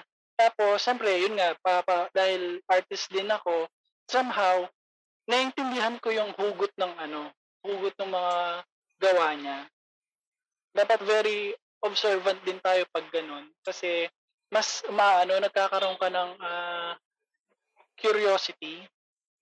Kumbaga, doon na nag-start yung, ay, ito yung gusto mong gawin. Ito yung gusto kong gawin sa, po, sa photo na to. Kasi, at some point, ah napapag-aralan mo yung ano, natututo ka dun sa mga nakapaligid sa'yo. Oo. Ayun. Ay. Ito, yung next na picture. Ayan. Ito, nabasa ko siya ano eh, parang um, off-town magazine New York na feature yung ano, yung photos mo. Yes. Mhm. So, ito siya. That's ano kasi, um, ah luckily kasi because of the ah, pandemic, ah syempre wala tayong ginagawa. Oo. Kumbaga nasa limited yung access. I am just so blessed during that time kasi medyo somehow ah decent na yung mga gawa ko. I collaborated with ano ah, Miss Universe Philippines candidates. Mm-mm. So, nangyari, we had certain shoots na tawag nila yung mga pasabog shoots eh. Yes. ganun, mga pasabog photos, parang Oo. ganon. Para pang ano nila, pang post nila sa kanilang mga campaigns and then, siyempre, di ba kapag maganda yung picture, dapat maganda rin yung caption or description. Parang ganon. Mm-mm. And then, it happens kasi yung mga shoot namin, sayang naman kung after that, parang wala lang, na-post lang. Alam mo yung ganon. So, I realized na ano, i ipasok ko sa ano, sa international publishers. Kumbaga, in-email ko talaga yung mga photos kung pwede nilang i-feature. Tapos, uh, yun nga, kumbaga, gaya nga lang sabi ko, you really have to promote yourself. And then, uh, luckily din kasi, na dahil nakita nila yung mga gawa ko din, uh, polished talaga yung gawa, magazine ready, uh, pinabish nila sa mga ano, na mga tatanggap ng pictures ko. So, international magazine sila sa New York. And then, at the same time, nung nakailang ano ko dyan eh, nakailang publishing, ano ako eh, mga, mga publishers, nakailan ako. Tapos, they decided na gawin akong part nung ano nila, nung parang program nila. So, Ah, nangyayari, nakaka-receive ako ng mga invitation right now na pwede akong mag-submit ng mga photos ko dun sa mga ano ibang publishers, publishing company abroad. Nice. ganun siya. oo. So, yun naman talaga. Kaya, yun ang sinasabi ko, kailangan ini-enjoy mo yung ginagawa mo, hindi mo iniisip na parang work siya talaga, although work talaga yung ganitong klaseng ano, field na fashion photography kasi you are dealing with different mm, types of creatives. May designer, may makeup artist, may hairstylist, alam mo yung gano'n. Minsan kung photographer ka, kung medyo madaming ginagawa, you will require a creative director. Oo. Alam mo yung gano'n. So in my case kasi, since I do cre- uh, creative directions naman, so ako na rin. Ako na rin yung nagko-conceptualize ng lahat. And then, binibigay ko na lang yung ano ko, yung mood boards and shot list sa mga models ko. So mas mabilis lang yung ano ko, yung transition ko sa kanila ng pagka-cascade ng ano ng work. And then at the same time, um it's very important to ano to work with people that you know na. At the same Oo. time, kilala ka na rin nila ano yung style mo. Kasi napansin ko din dun sa ano sa fashion industry, ah minsan kasi may gusto ka as a photographer or as a visual communicator, hindi kaya yung touches ng group mo ng ibang group. Kasi magkakaiba ng specialization din pala yung mga ano, yung mga makeup artists, mga hairstylist. Hindi mo hindi pwede hindi mo pwedeng sabihin na ah, makeup artist siya tapos magaling na siya rin magaling na siya sa creative makeup, sa natural makeup and glam makeup. So iba-iba Oo. din sila ng specialization. So we're lucky din na to have right now I have my own team na glam team na kapag may mga projects ako, kami-kami lang Oo. yung ano. Not unless kung may request yung project ah, manager na may papasok siyang ibang ano, ibang ah, personnel sa team Oo. namin. Kasi minsan ako, I myself as, as the creative director, minsan may gusto akong mangyari sa buhok. Kailangan di siya. Alam mo yung mga ano, yung you, you woke up like this na peg. Oo. Yung Yung mga bu- ganon. Yung buhok niya, minsan kailangan inayos siya, pero dapat mukha siya magulo. Alam mo yung ganon. May konting ano, may konting dumi, pero pag tinignan mo, ano pa rin siya, class pa rin siya tignan. Medyo classy pa rin siya tignan. Natural pa rin siya tignan. Mm-mm. And then, ayun, um, parte yan ng mga ano ko, mga shoots ko na na promote ko sa ano, sa mga ibang publishers. Yan. Isang araw lang din namin sinut yan, lahat ng mga Well, pics na lahat to? Nox. Yes. As in, ang tagal ng shoot namin, umabot ng ano, we started, uh, yung makeup namin nag-start ng 8 a.m. At Mhm. tapos kami ng magsi-6 na. Wait, magsi 6 o'clock. Yes. Kasi Wow. there are ano pa, other layout pa na may ginawa pa kami other than that. Oo. Mga ano yata yun, mga 10 to 12 layouts. Dami. 10 to madami 12. talaga siya. Kaya Oo. kung ano din, kaya it's very important to prepare your mood boards and shot list para kapag nag-shoot kayo, alam niyo na ano yung gagawin. Kasi mahirap yung pagpunta niyo ng shoot, tapos, "Uy, anong gagawin natin? Anong ano? Anong angle? Alam mo yung gano'n? Maghuhula na lang, oo. Parang shoot ka na lang ng shoot. Hindi kasi pwedeng ganun pag nasa industry ka na. You have to prepare a mood board. And then, iba-iba kasi klase ng mood board. Depende rin sa creative director. Oo. Ako, yung style ko kasi, complete ano siya, complete, uh, may core fundamental siya. Dapat nandun yung look, nandun yung styling, at the same time, nandun yung mood. Pag sinabi mong mood kasi, pwedeng visual, at the same time, pwedeng sound. Dapat kasama din kasi yung sound para minsan nagagamit siya during shoot. Ito sinasabi ko na yung mga ano ko, mga bala, mga bala ko. Yes. Oo. Sana yung mga nakikinig may matutunan din. Napaka-importante ng hindi lang look yung inaano mo, piniprepare mo. Dapat may sound din siya. Kasi minsan, na-acquire ng model yon Mm-mm. Nakukuha niya yung feel, yung feeling nung ano, nung Nung set sound. nyo. For example, that ano, sabihin na natin, that peg, medyo ethereal siya. we could have just uh, played siguro mga ano, mga ethereal songs din. Medyo medyo ano siya, medyo mga mga female ano voices lang and everything, angelic voices Oo. para maano din, ma-feel ng model ano yung tamang ano emotions na ilalagay din niya. Lalo na kung ano, kung hindi professional yung ano mo, yung model na kasama mo, ah medyo mahirap yon Dapat nakaset yung ano niya, yung mind setting niya and expectation. Pero kapag professional model naman kasi, mas madali magtrabaho. Ibigay mo lang yung ano, ibigay mo lang yung feeling na kailangan nila and then ano lang yung angle na gusto mo, sila na bahala mag-ano dun eh, gagalaw eh. Mm-mm. Oo nga. Parang tulungan mo din yung model para makuha niyo yung ano, yung yung plan niya na ano talaga, na look for dun sa Yes. ano niyo, sa project niyo. Yung vision nyo. Yan, yung vision. Yan So- naman, ah, kung mapapansin mo, iba-iba yung feel kasi niya. Yung una, yung black, is more of modern lady boss. And then, yung Oo. pangalawa, yung medyo may goddess yung dating. Yun nga, medyo ethereal yung peg namin. Oo. And then, yung last kasi, medyo may pagka-retro siya. Oo. Pero may touches of modern pa rin siya. Pero yung ano kasi, yung vibe niya, kung papansin mo, medyo nasa mga 80s, 80s yung dating, pero may konting twist. Oo. Parang ano, parang, um, paano ba? Ito classy din talaga, oh. Mm. Mm. Ayun, parang, parang millennial-ish yung, yung naiisip Oo. ko.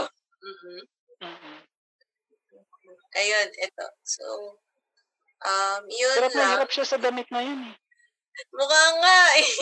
Hindi yung, kasi Kumusta sa ano naman? niya, sa Oo. shoulders kasi niya, hindi niya maiangat talaga. Hindi niya Mm, maiangat. Kasi, ah, rush din kasi yung ano, yung pagkakagawa ng damit na yan. So, hindi talaga siya na properly fit sa kanya na ginawa. So, as in, limited yung galaw ni model. ah, So, ginawa lang talaga namin ng paraan. May mga kinat kami nung tinaas na yung kamay. Pero yung pinaka-cut kasi niya, itong na nakaupo siya, yun oo. na yung pinaka ano, kaya niyang i-stretch yung kamay niya. yung shoulders niya. Oo. Tapos nung ano, nung tumayo siya, may kinat lang kami para maigalaw niya. Oo, yung ano, yun dito sa part na to, nakaganyan siya. Yes. Oo. Buti na lang ano yan, last, mga last layout namin yan. Mm-mm. Last layout. Yung, yung pala yung term doon sa, ano, sa photography. Like, ano, yung term na layout, pag ginamit sa photography, paano ba siya? Kasi, yung alam kong layout sa graphic design, eh, yung mga, ano. Mm-mm. For example, uh, magkaiba kasi yung ano, uh, layout sa shot list. Mm-mm. For example, yung yung layout, yung overall overall look and feel ng photo. For example, yung ito, yung may magka-retro siya, lahat siya, yung damit, yung ano niya, yung mga styling, yung makeup, and then yung mood, yung kulay, yun yung layout niya. Ah, Ngayon, yung ano niya, yung ah, mga shot list, yun yung mga angles. Kung kukuha ka ba Ah. ng headshots, kung mag-shoot ka ba ng ano ng half body or whole body. oo. Yun yung ano, that those are the shot list. Kasi for example, meron kami mga shoot diyan na puro headshots lang. Kasi yun yung napag-usapan namin, headshots lang sila lahat for that layout. Ah, okay, gets. Yun, gets. Ayun. So, um, ayun lang yung masishare. Ayun lang yung nakita ko. Pero ikaw ba, meron ka bang gusto i-share na work? Na nasa ano? Well, honestly, ano na lang, yung mga makaka, makakarinig nito, visit na lang yung page ko.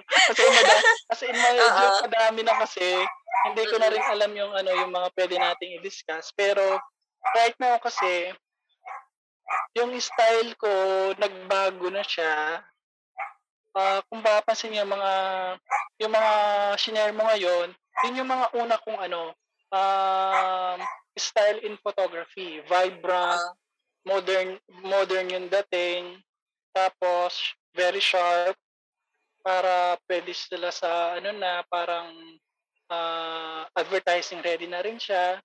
So, kaya lang lately kasi, mas na ano ako, mas na in love talaga ako sa more of natural feel. Mas organic yung itsura, mas uh, hindi naman retro, pero mas tao siya tignan. Kumbaga, uh, pag tinignan ko siya, makikita mo pa rin yung mga blemishes. Uh-uh. May konting ano pa rin, may konting uh, impurities pa din, hindi siya ganun ka-perfect. So, yun yung mga ano ko ngayon, yung mga wino-workout ko ngayon. Pag nagre-release ako ng mga photos, uh, I may, I'm trying my best na consistent siya na ganun. Kasi, mm, yun na yung parang ano din kasi, parang trend din ngayon. Parang less, less is more. Ano Oo, less is more na, na look. Oo. Mm-hmm. Ayun. So, ano yung, um, So, ano yung parang important things you need to consider when you are working with that team? Actually, na-mention mo yung kanina na ano, yung parang kanya-kanyang specialty. Like, mm-hmm. ay, wait, insert ko lang din. Kasi parang pag ano, you're trying to make a name for yourself na, parang mm-hmm. mas okay na parang meron kang, yun nga, yung niche. Na dito ka sa oh, certain thing na kilala talaga. Like, yun nga, for you, it's um, fashion photography, yung ganun. Tapos for other people, it's branding. But not just branding, branding sa mga, sabihin natin, um, um, sa mga startups, ganun. Siya yung mm. branding person. Tapos yung mga, ano niya, clients niya is more on startups na company. Parang ganun. Mm. Oo. Well, uh, honestly, it, it, ano, um, it will take time talaga na ano, para malaman mo ano yung ano mo, yung parang professional direction or yung uh-huh. niche na tinatawag natin. Pero yung pinaka ano diyan, pinaka magiging ticket mo to understand it is to know yourself better. Yun yung pinaka ano eh, yung pinaka essence noon. Kasi kung papansin mo din kasi ngayon, ako ako napapansin ko lately kasi um, parang yung mga millennials natin, although part pa rin ako ng pagiging millennial, uh, parang kung ano lang yung nagtitrend, yun yung parang inuulit nila, parang, I cannot say copy eh. Kumbaga, they duplicate it and then apply it to other brands or for them for themselves.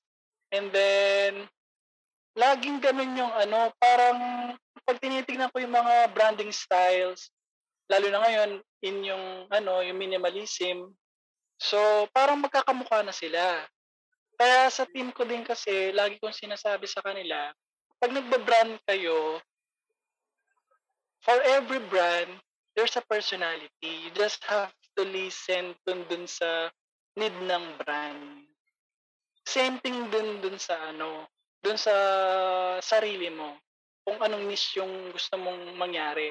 In order to do that, you have to understand your personality. Ano ba, ano ba talaga yung gusto mo? Pag nagano ka kasi ng personality, uh, pag uh, inisa-isa mo siya, uh, para kang nag islam book. Gawin natin ganun. Uh, is, ano natin, i-layman's term natin. Ano yung gusto mo sa tao? Uh, mahihain ba? Or aggressive? Uh-oh. So, ganun din yung dapat i-apply mo na character or personality dun sa ano mo, dun sa mga ginagawa mo. For example, I, uh, yung parang branding ko na or niche na uh, pinipresent ko sa tao is I'm a fashion photographer. So right now, I'm staying away uh, for now sa ano sa mga medyo heavily edited photos. Alam mo yung ganun? Kumbaga, uh, mas nag-focus tayo sa mga brands talaga. At the same time, ano ba yung ano mo motivation mo? Are you doing this to ano to help other companies or other other brands or you just wanna do it for yourself to show what you can do? Parang ganon.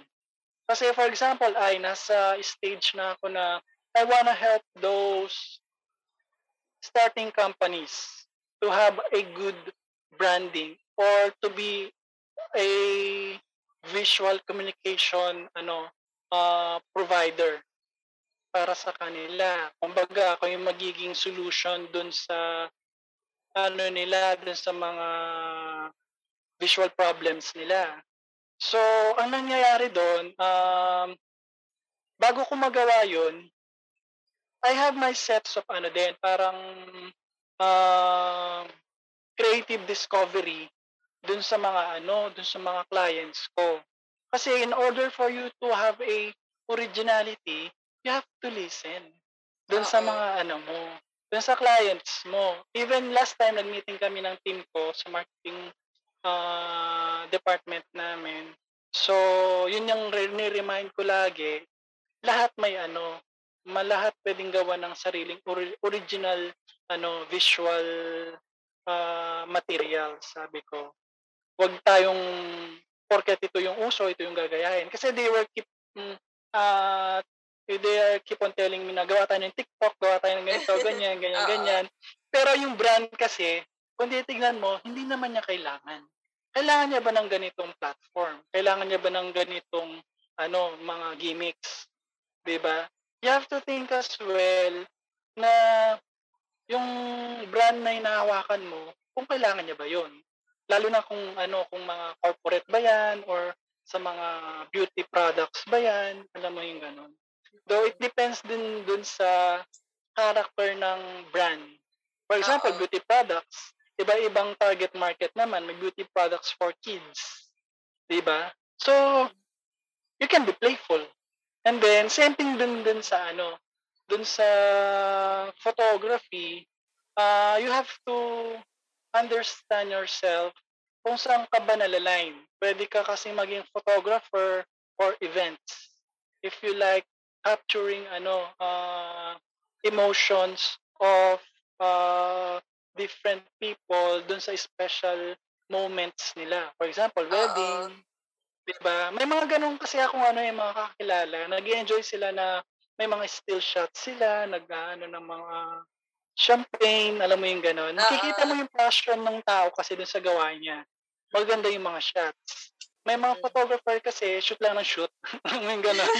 yung, tapos parang walang, walang story yung picture talaga. Para masabi lang na na-cover nila yung buong ano, yung buong event project nila Uh-oh. event nila. Tapos mayroong iba naman, nakukuha nila yung right moment. Kasi, yun ang gusto nilang ano eh, ipakita sa mga clients nila. Eh. And then, in ano naman, uh, in my case naman kasi, since uh, uh, kaya napunta ako sa fashion photography naman, it's because for how many years kasi I've been working with brands kasi, so parang para hindi naman din ako masyadong lumayo dun sa dati kong ginagawa, I really need to ano, to focus into ano, to fashion. Pag nag-fashion ka naman kasi, it's not all about the ano, the clothes. Marami kasing ano yan eh, pwedeng perfume, pwedeng ano, pwedeng um uh, pwedeng mga sa bahay. Alam mo, it's a lifestyle kasi yan eh, mga furniture. It's still fashion kasi yan eh. Pwede rin And make-up, then, yung mga ganyan. Focus ka lang yes. sa make-up. And then, iba-iba rin kasi ng ano yan, ng parang attack. It can mm-hmm. be, ano, soft or subliminal yung dating, or gusto nyo na medyo edgy yung dating. So, that's why it's very important to uh, put a story. When I say story, you have to research Uh, hindi pwede kasing, for example, sa fashion photography, ako, uh, nangyayari kasi minsan din, alam nyo na um, gas-gas masyado, ginagamit yung term na fashion photography because parang ang in demand, parang ang cool, uh-uh. 'di ba? Parang parang ang ano niya, parang ibang level yung ano mo, Oo. yung kind of photography. Although kasi yung trainer ko kasi, si Sir Albert Pedrosa, sa kanya kasi ako nag-train eh. Ah, and then, sabi din nga niya na yung fashion photography, yung pinakamahirap na type of photography. sabi niya. Kasi maraming involved na tao at the same time. You really have to, ano, really love the job or else mawawalan ka ng gana na ituloy mo siya. Kasi sometimes you're not getting paid by the ano by the uh, collaborators. Kasi nga sasabihin nila ay kahit nga din kami wala kaming ano eh wala kaming bayad eh. Alam mo yung ganun. So it really takes ano uh, uh, take time. It will it will really paid off din naman kapag mak- nakita ng tao na okay yung gawa mo. Sila natatawag sa iyo. Yun lang yung maganda kasi doon. Pero kung nag-ano kasi mm, mas okay yung hindi mo siya minamadali yung process. Yung parang, ay gusto ko lang kasi maganito para masabing ano, in ako rin to. Alam mo yung gano'n. Hindi ganon. So, kailangan ano ka, mahaba yung patience mo. And then, when you, yung nga din, lagi mo sinasabi, to put up a story for your work or on your work, you really have to research. For example, sa mga brands kasi, iba-iba ng atake din yan. Uh, sometimes they wanted to look, ano, to look uh, old-fashioned Oo. alam mo, yung dapat mukha pa rin siyang ano, yung parang you really have to take uh, your viewers in a certain time. Oo. Ganun siya. So, kailangan, pag-aralan mo din yon yung ano, yung paano ba yung look neto. As a photographer kasi, ikaw yung pinaka ano dyan, uh, it's your obligation to ano, to to check all the details. Kasi ikaw yung kukuha eh Oo. ikaw yung lahat nakakakita niyan eh. Not unless kung shooter ka lang. May creative director and then may shooter. So magkaiba po yun. Yung Mhm. ano, yung iba kasi they tell na photographer sila pero nangyari nag-shoot lang sila because of the instruct instructions of the creative director. Oo. Oo. May ganun. Diba? For example, ikaw, sabihin ko, oh, dito ka, anuin mo, ah, i-shoot mo muna headshot. Titignan ko dito sa screen. O, shoot ka lang, na-shoot ng headshot. So, in, I cannot say, ah, per se, na photographer ka. Kasi when you, uh, if you claim the, if you are a photographer, there should be a creative input. Oo. Yun yung ano nun. Kaya minsan kapag ano, very ano din ako, ako it, it really took time na ano, bago ko naging ano, naging komportable na sabihin na photographer ako. Nahiya pa ako noon nung una eh. Ay, hindi ko photographer. Kasi parang nakala nila kapag nakahawak ka na ng DSLR or medyo expensive na camera, eh, photographer na siya. Mo yung ganun. Oo. Yun yung ano. So, ako talaga akala ng iba para pinang, parang very proud ako dati na ano, na, ay, photographer siya, ganito. No, it really, it really, there's a process. There was a process bago ko na, ano rin sa sarili ko na, yes, I can tell to other people na, yes, photographer ako. Mm-mm. Ganon. Mm-mm. Kaya lagi kong sinasabi dati, kapag ano, kapag mm, kung photographer ka ba, lagi kong sinasabi, no, I'm a storyteller. Visual storyteller. Oo. Ganun na lang sinasabi ko. Para ano lang, pasweet lang yung, yung pag- yung, para yung, hindi masyadong ano, yung masyadong mayabang yung dating. I'm a visual storyteller. Ganun na lang. oo. Parang nagiging visual, oo nga, kasi parang nagiging visual storyteller ka na rin talaga dun sa mga nagagawa mo eh, na ano, na mga works. So, Mm-mm. So, ano pala yung kailangan i-consider pala ng mga tao pag iiyaan nila? Pag magwo-work sila with a team. Parang, Ah, yung Ah. ano, ah, parang, you have, uh, you have two set uh, core, core fundamentals din. Mapapansin mo, parang paulit-ulit ako, di ba? Kasi you should have Oo. a, ano, uh, consistent approach din. mm Yun yung, ano, um, you have, they have to consider, ano, uh, patience. Yun yung ano mo. Ah, kasi yun nga, ah, pag yung pagka-conceptualize pa lang kasi, it's not really easy. So, and at the same time, you're dealing a lot of people, so you really have to invest a lot of patience. And then the same time, you really have to listen. Oo. Hindi pwedeng porket ikaw yung photographer, ikaw yung creative director, ikaw na lahat masusunod. Diba? Kumbaga, you really have to, mm, in order for you to learn more, you have to listen to your colleagues din. Ako din kasi ganun yung inaano ko eh, na, na tinatanong ko yung mga ano ko, yung mga team ko kung ano ba yung bagay. For example, sa ano, sa sa styling. Kasi kung pagkikilaman ko pa yung styling, although may alam kasi ako ng konti, uh, I let my creative, I let my stylist to do the thing. So sabi ko, kapag ma, pagpangit yung ano, kinalabasan ng damit, ay ikaw sisisihin ko. Parang ginaganon ko. Pero sabi, ano lang yan, biro-biro lang yun. And then, uh, ilagay ko doon, ikaw yung stylist. Para pag uh, para yung mababash, ikaw lang. Ginaganon ko sila. So very fun fun lang kami sa ano, sa mga shoot namin. Yeah, medyo critical lang ako kapag sa mga pag-prepare ng mga ano, mga storyboard or mood boards. Kailangan kasi ano ko na yan eh. Before pa mag-start yung shoot, uh, planchado na lahat dapat yan. Yun yung ano, ano yung location and everything, ano yung date, and then ano yung magiging production ano namin, and then release, dapat mm, bago mag-shoot, ano na siya, uh, okay na siya. And then, lastly, um, ano ba? You have to trust your instincts.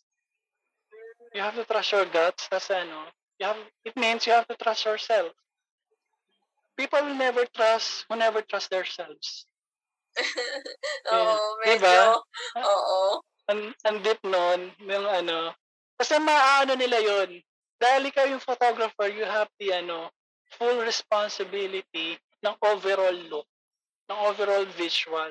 So if weakling ka dun sa pag ano, dun sa pag uh, uh, justify nun, paano ka paniniwalaan ng ano, ng mga ibang tao? And at the same time, paano may inganyo yung, yung, yung ibang creatives na sasama sa'yo? Diba?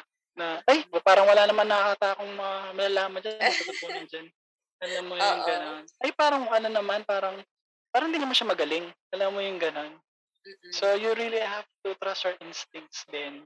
That's why very important na uh, take time of yourself, understand the process, understand the process of yourself na, ay, gusto mo ba talaga to? Oo. Kapag mapansin mo na, na ano na parang nagda-doubt ka na dun sa ginagawa mo, ay teka teka, you need a break muna. Huwag mo muna siyang ititigil. You just really need to pause. Oo. And then understand your environment muna. Ganon. Kasi malay mo, nandun ka na pala dun sa ano, tinigil mo. Tapos biglang after a year or after a week, biglang nagka-project ka na malaki. Oo. Diba? Sayang. Yun yun din yung Eh, ano, yun din yung parang advice ko sa mga ano, sa mga nagsisimula sa kahit hindi na fashion, kahit anong photography yan, mahirap talaga sa umpisa. Lalo na pag ano, uh, you don't know kung sino mga makakatrabaho mo kasi. Mm-mm. So you really need to invest a lot of ano effort and patience talaga dun sa ano, dun sa ginagawa mo. Mm-mm. Ngayon kasi katulad yan, para makikita nyo na lang na ang dami kong photos, ang dami kong release ng mga ano projects. It's just because people uh, trust me na. Because I trust myself, I trust my team. Ganun na siya.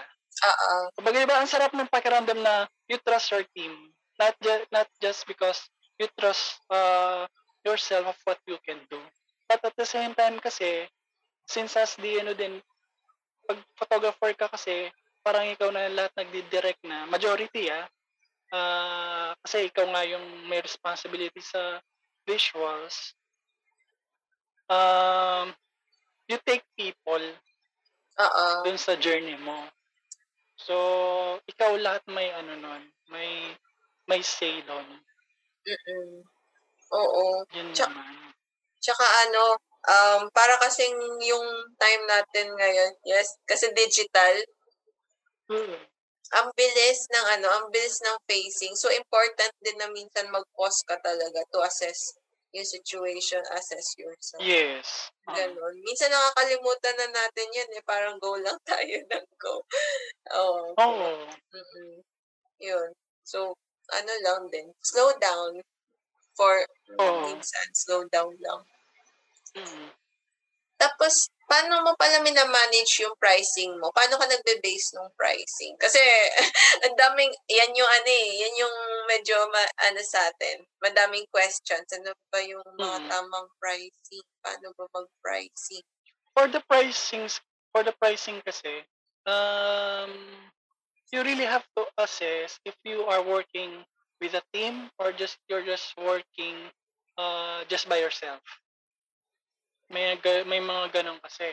Ngayon, if you are working for a team, if you have a team, you have to consider them before yourself. Ako ganun ako. Kapag hindi ko agad iniisip yung ano, yung parang ito yung kikitain ko. Oo. Alam mo yung ganun. First, bago ko ma-identify yun, I ask my client first na ano ba yung ano nila, yung working budget nila for the pro- for the project. Mm-mm. Diba? Para may idea ka din na anong price yung ibibigay mo. And then, pag nagbigay ka naman ng price, justify mo, if you are working for a team, uh, i-break down mo lahat yon. If you have a stylist, you have a makeup artist, you have a studio, you have a videographer, alam mo yung ganon. Tapos, you have an assistant. So, lahat yon kikwentahin mo. Oo. Make sure na lahat sila, kahit pa paano, di naman dihado. Tapos, doon mo ilagay yung position mo na ito yung para sa'yo. Alam mo, ganun yung, ganun ka dapat mag-pricing. And then, syempre, kung ito, if we are, ano ah, if we are talking about projects for brands, Oo. ganito. Saka sa pag ano siya, kapag medyo malaki yung project. Pero kung ano kasi, if you are just working for yourself, and then uh, your client will be providing the other materials, and then kailangan lang nila ikaw yung shoot, ikaw, ikaw yung mag-shoot, you have to assess yourself, your knowledge, your skills, your uh, delivery. Mm-mm. Yun yung ano. Yes, kaya mo siya. You can do the project. Madi-deliver mo ba siya? Yun, Oo. yun yung muna yung ano. Pag naano mo na yun, kapag clear na sa mind mo yun, na pwede ka na mag-price ng medyo, ano, medyo, paano ko sasabihin? Decent. Decent yung ano, decent yung pricing mo. And then, pero kung you are, you are still in a position that you are building your, ano, you are building your portfolio, you are building yourself, uh, you can, let's put it, mm, put it this way, na don't make it complicated din dun sa client mo para mag-meet kayo in the middle. Ganun Oo. siya. For example, magbibigay ako ng figures ha. For example, sa ano, sa nag start ka, and then, sabihin na natin you had trainings na sa photography. So, you had the knowledge na, you, had the, s- you have the skills na, and then you have a project, tapos, uh, medyo nag start pa lang yung, ano, yung company. For example, e-commerce ha. Oo. E-commerce uh, photos for fashion. Sabihin natin, ano, um, apparel siya. Oo. And then, tanong mo agad kung ilang ah ilang shots. Doon ka mag-base dun sa shots. And then, kung ilang look. Yun agad yung tatanong mo. Kaya pag napansin mo medyo yung ano lang siya, yung since e-commerce lang, white background lang siya, you can start with 5,000. Mm-mm. Mga ano, kung madamihan na siya, sabihin natin, sabihin natin, yung SKU niya is, ano na, ah, per SKU siya, sinabi niya mga 10 SKU ng ano, and then start mo siya ng 5,000. Ngayon, itatanong mo ulit, ikaw ba mag edit o sila? Kasi Oo. from the beginning, you have to set your ano, yourself. Photographer ka ba? Retoucher ka? Alam mo gano'n? Magkakaibang work kasi yan. Oo. So, minsan nakakompromise ng tao din sa mga companies or mga brands na magkakaiba pong trabaho yung retoucher and photographer. Para hindi naman po kawawa yung mga creatives natin. For example, ay kapag sinabi ng photographer ako for a brand, um, ah, sige po, pwede na po 5,000 kung I will just shoot for the day. Diba? Kung within Metro Manila lang naman. For example, yun, pare lang siya, and then mag-shoot lang ako. Then after that, bibigay ko na yung ano, yung mga raw files. Then after that, wala na, wala na akong obligation. 'Di ba? Oo. So happy-happy ako pag ano ko. Yung buong araw ko, imagine, naka 5,000 ka, nag-shoot ka lang. 'Di ba? Shoot lang 'yun. Pero pag sinabi ng client mo na, eh gusto kasi namin may edit eh. O, tanong mo muna, ilan po ba yung i-edit? Ganon, ipapackage. So, unti-unti, nalalaman mo na siya paano i-package. If you are working for yourself lang.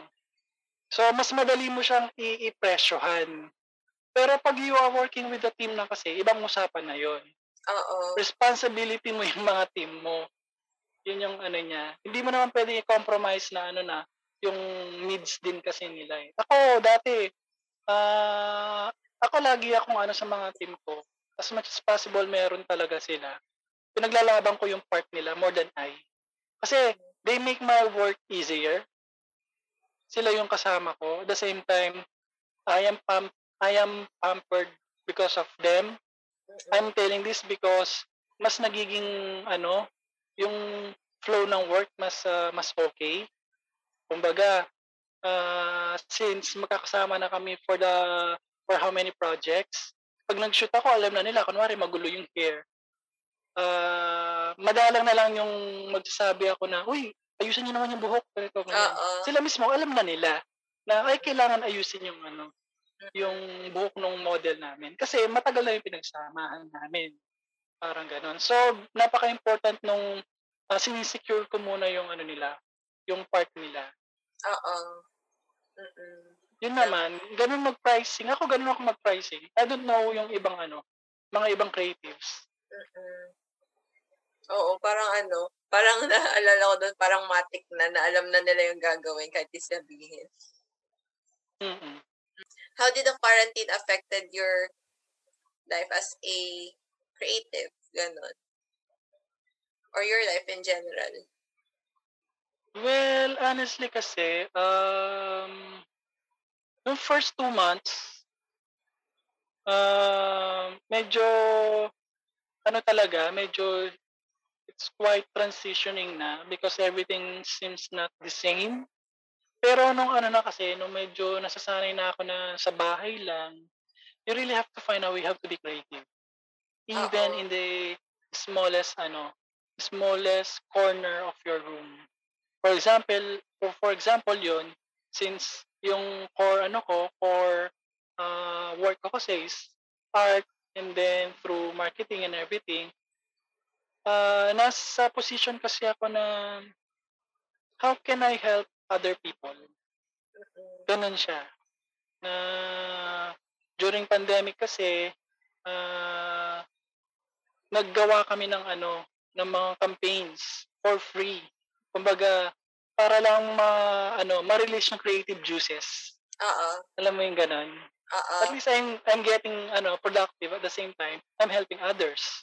For example, yun, nakagawa kami ng campaign to, ano, to contribute or share an amount of uh, rice for the other, for other people.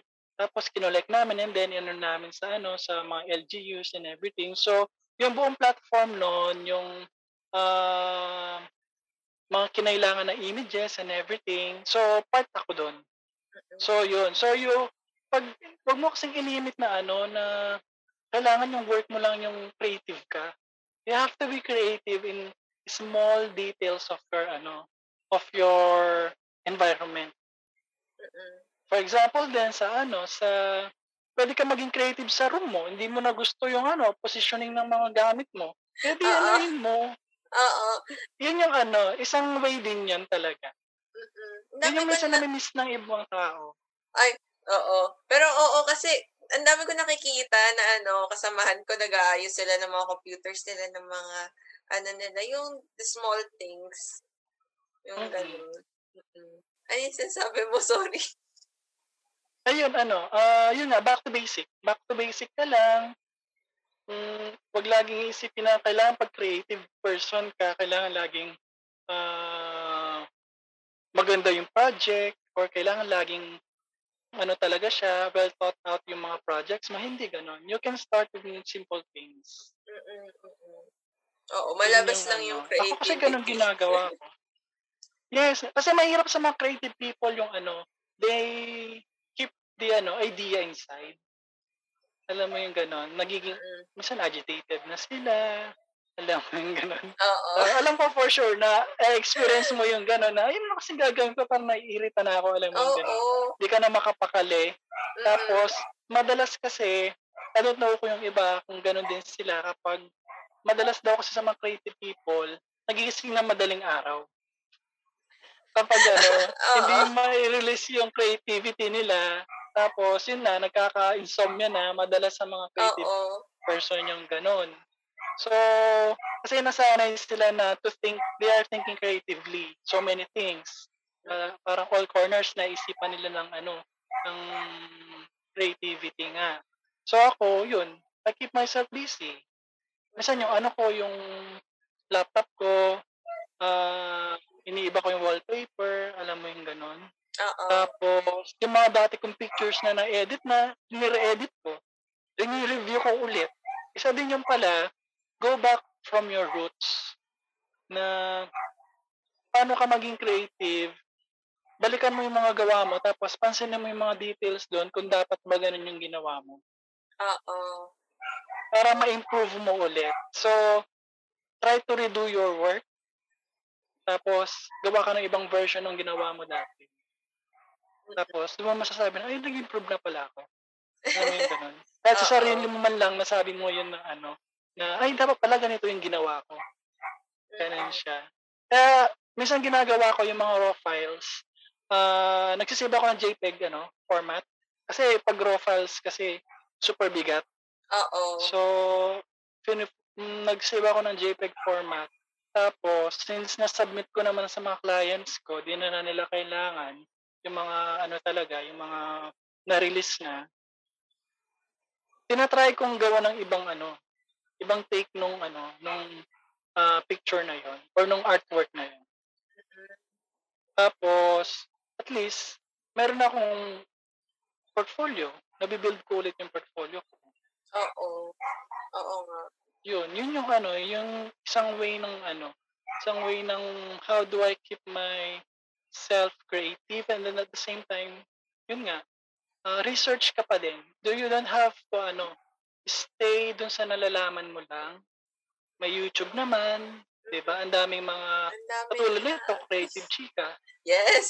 Maraming nagbibigay ng mga inputs uh, you have to ano reevaluate, recalibrate, and uh, retry. May retry ba na word? yung ano, Oo, i-try mo. uh, redo what you can do. Parang ganon. Mm-mm. Ganon na lang siya. Oo. Um, so, ano yung parang pinaka-advice mo sa mga creatives na gustong mag-dive in sa fashion photography? Yung mga young creatives natin na syempre ano, well, kasi parang same din halos tayo ng ano, eh, experience na nag-start sa graphic design Mm-mm. na after college. Tapos doon na yung nag-build na parang doon mo na may explore yung ano mo eh, yung ang dami mong itatry na i-explore yun nga, photography or mag, Mm-mm. ano ka, mag-video editing, yung mga gano'n, hanggang sa mga realize mo, ito na yun. Ito na yung para sa akin, Mm. yung gano'n. So, ano yung Mm. parang pinaka advice mo sa mga young creatives natin na parang mag-aano pa lang. Ngayon pala sila papasok sa professional world.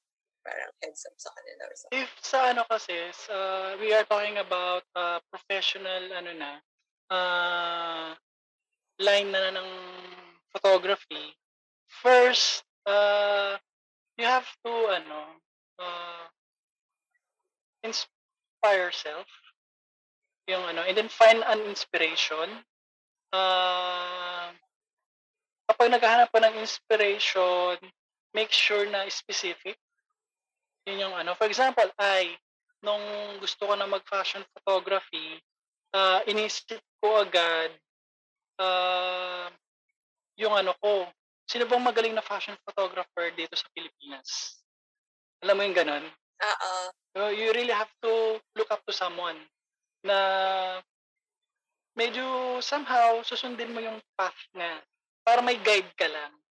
Then Oo. research about that person, ano yung ginawa niya, anong background niya. And then ako magbibigay ako ng ano ah, mga inspiration ko ng ano ng mga fashion photographer.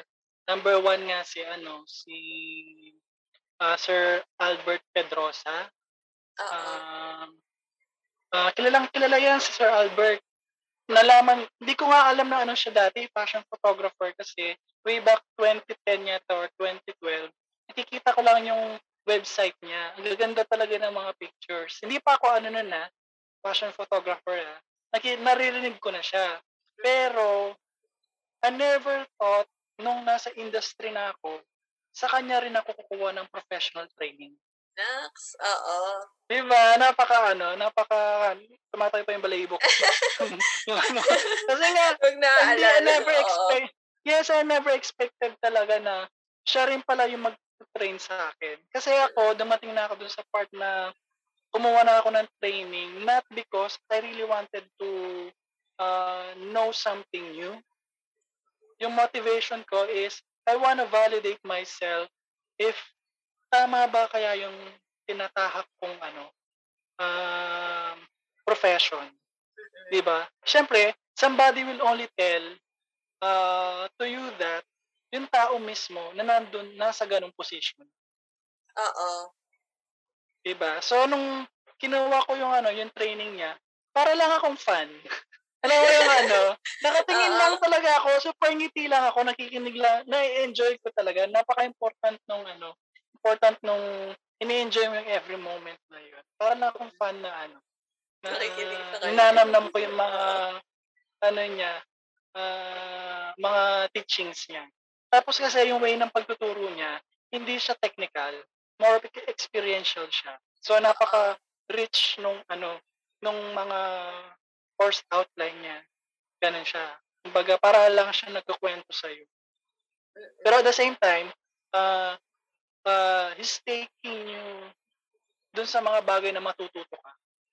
Oo. Yun. And then, second kasi, of course, sino ba hindi nakakakilala kay BJ Pascual? Di ba? Siyempre. Oo, si BJ. Siya, ano yan eh, sa top list talaga yan. Pero nagkataon kasi na it happened lang na I really look up to Sir Albert talaga. Kasi, mada, medyo wide yung scope ng photography niya, not just fashion photography. And then si BJ kasi more of celebrity fashion photography kasi siya. Oo. So, syempre, mas malaki yung account ng ano niya, yung fan base niya din and everything. At the same time, ang gustuhan ko sa kanya, yung style niya na uh, he keeps everything so natural, Mm-mm. organic yung approach niya sa mga, ano, sa mga photos niya, hindi masyadong, pag tinignan mo parang super edit. Alam mo yung ganon? Oo. Yung, ang ganda pa rin talaga ng ano, ng output. Yun yung mga, ano, yung mga, medyo somehow, uh, gusto ko yung mga ganong styling. And then, dito na, other inspiration ko din kasi, yung, hindi siya Pinoy eh. Si, um, sa hanapin ko yung ano. Ang pangalan niya is, Sian Tucker. Si? Si Ian Tucker, ano siya, um, foreign photographer siya. It happens kasi more of, yung style kasi niya, uh, more of uh, dun sa persuasion niya sa ano, sa na mga nararamdaman niya. Oo. Si Ian Tucker. And then, so, uh, he makes ba- value dun sa mga ano, dun sa mga uh, core fundamentals niya.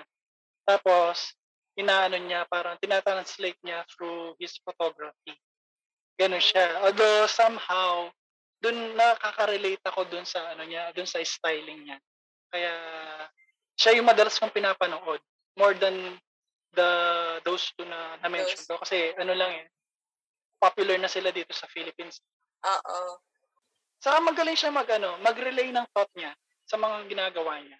Very ano, intimate din yung pagkaka-express niya ng ano, ng mga photos niya. Tapos may isa siyang line na sinabi dati na ano na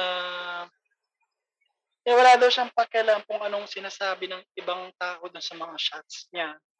Minsan kasi sinasabi nila na, kunwari, nasa street photography siya.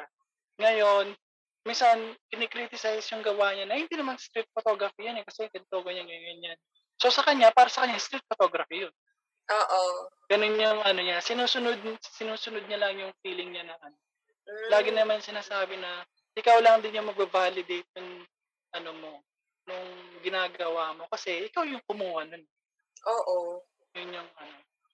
Oo. Yun yung, basta madami ako natutunan sa kanya na ano. Kaya lagi ko rin siyang ano eh, naka-follow ako sa lahat ng social media ano niya, Oo. uh, accounts niya. Pag may mga bago siyang nasi-share, yung mga gusto kong topic, talagang binabasa ko din.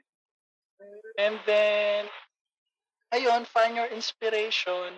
Then, at the same time, uh, lagi kong sinasabi to, follow your bliss. Alam mo yung ganun? Oo. Yung bliss, when you say bliss, it's a uh, highest form of happiness. Alam mo yung ganun? Kumbaga, doon ka, Oo. ano, doon ka masaya, doon ka komportable, doon mo na, ah, ano, na-express yung value mo. So, doon ka din i-value ng mga tao sa paligid mo.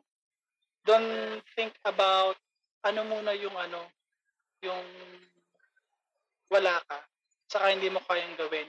Work on the things that you can work effectively on you.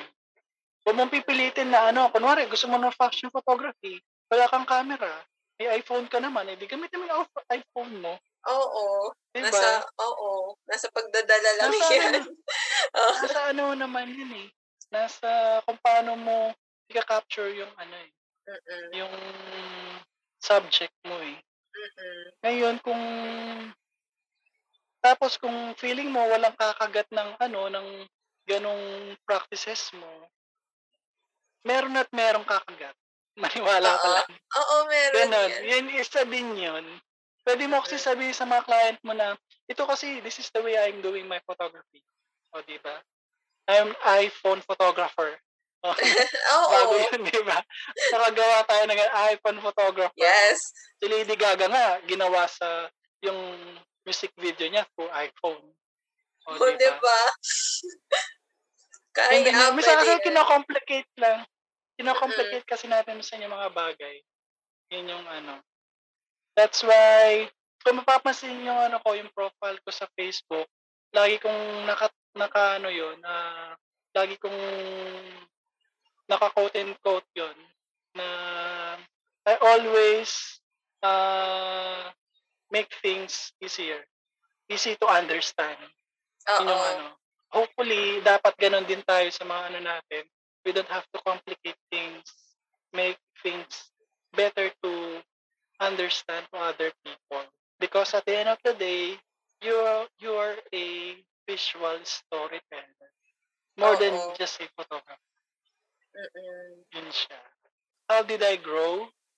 Um, patience. Patience. Yun lang Oo. talaga. Kumbaga, how will you know na may ano ka pala potential kung from that moment you stop. Tapos, the next day, uh, there's a life-changing ano pala, uh, project for you.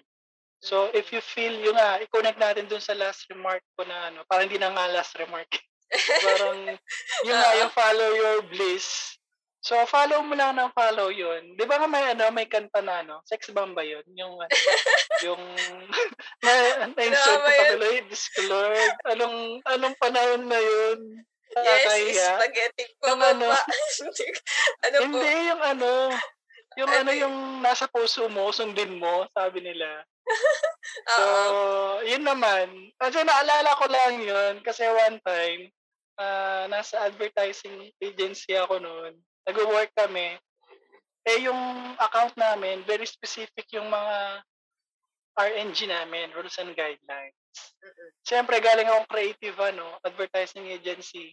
Pinipilit ko yun sa akin. Hindi, pwede yung font na ganito kalaki, ganyan, ganyan, ganyan. Ah. So, yung mga colleagues ko, pag ano kasi, mga, mga strict, ano, sa mga ah ibang advertisers, may mga specific font sizes ka lang na ano, pwedeng gamitin. Mm-mm.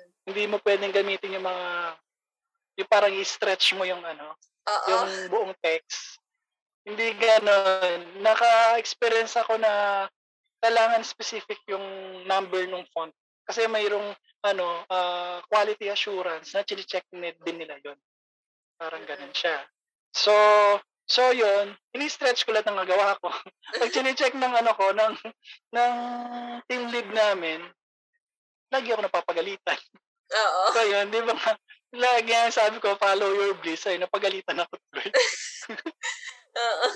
Ayun naman. So, yun. Oo. Sundin mo lang yung, ano, yung parang gusto mo and then learn from your mistakes. Oo, lang. learn from your mistakes. Para maging, yun nga din, parang ang important din na you know yourself din talaga. Mm. Parang ganun. Yun naman. Ang dami natin natakel, ah. Ah, oo, ang cool. Ang dami kong ano, ang dami ko natutunan. Meron pa bang, do you have any upcoming events or plans na gusto mo i-share sa ating mga listeners? Um, maybe they could just uh, follow my social media accounts and then they could just type in uh, Red Punzalan and then lahat naman yan lilitaw siya for my ano kasi I always put hashtag sa mga yes. ano ko sa Oo. mga, sa mga work ko so that uh, it's a way of ano form of uh, recall din uh, in social media ang engagement din kasi siya. So, uh, madali lang siyang hanapin. And then, um, our website right now is a temporary website which is uh, www.redefiningconcepts.ml Kasi ano lang siya, parang free, free ano lang siya, website lang siya for now kasi our last website na corrupt. Nice. So. So, yun yung inaano. So, we, we had a backup pa, though we are trying to rebuild it again. Uh, luckily lang, may nakagawa kami ng paraan kasi uh, yung una paid kasi yun eh. Oo. So, yung ngayon, parang just to let uh, people have access lang. But uh, basically, they could just uh, search for my name lang. Lahat naman kasi ng work, nandun siya. And then, if people, mm, for the listeners, if uh, they also need uh, my help or my expertise in not just in fashion photography, and then but also in branding, if they wanted to collaborate with me, uh, I'm open naman right now Oo. to ano to collaborate to other brands then and then um may perhaps we can work together madali naman ako ka uh, kausap Mm-mm. yun naman Oo. Ayun. Lalagay ko din yun sa, ano, sa show notes para it's easier for our listeners to, ano, to find you then. So, ayun guys, yung Mhm. links nasa show notes, nasa description. And ayun, thank you so much for being in the podcast, Red. Thank you so much for sharing yes all of the all of your clap, clap na. Yes! o Wow! diba Yeah! Manila Bongga! dapat magganito ka na din Ang cool. alam ko nakasale lang ko sa Lazada yan promote na natin yung Lazada isa pa o diba O, diba Naks, para engaging din yung ano mo Oo, may ano, meron Bigay ko yung ano sa'yo, anong, anong yung- name nung ano. yung yung product. Sige. Ayun, Oo. thank you. Thank you so much. Thank you. Okay. Ah. Thank you as well. I hope you guys enjoyed that. That was such an informative talk with Red, and not only in fashion photography, but he also shared some points about branding. How important it is to look after your team, because come on, they make your life easier, and having a good relationship with them will help you achieve a good result to your work. And again, thank you so much, Red, for sharing these things with us.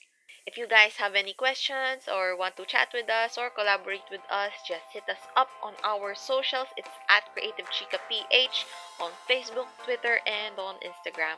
We also have a Facebook group. Just search Creative Learning and Discussion Philippines on Facebook. We would also appreciate if you guys could support us by donating at coffee.com slash creative chica and all of these links will be in the show notes and if you find this helpful and feel like someone would benefit from this episode or our previous episodes, do share it with them. So, thank you for listening and let's talk again soon. Bye bye.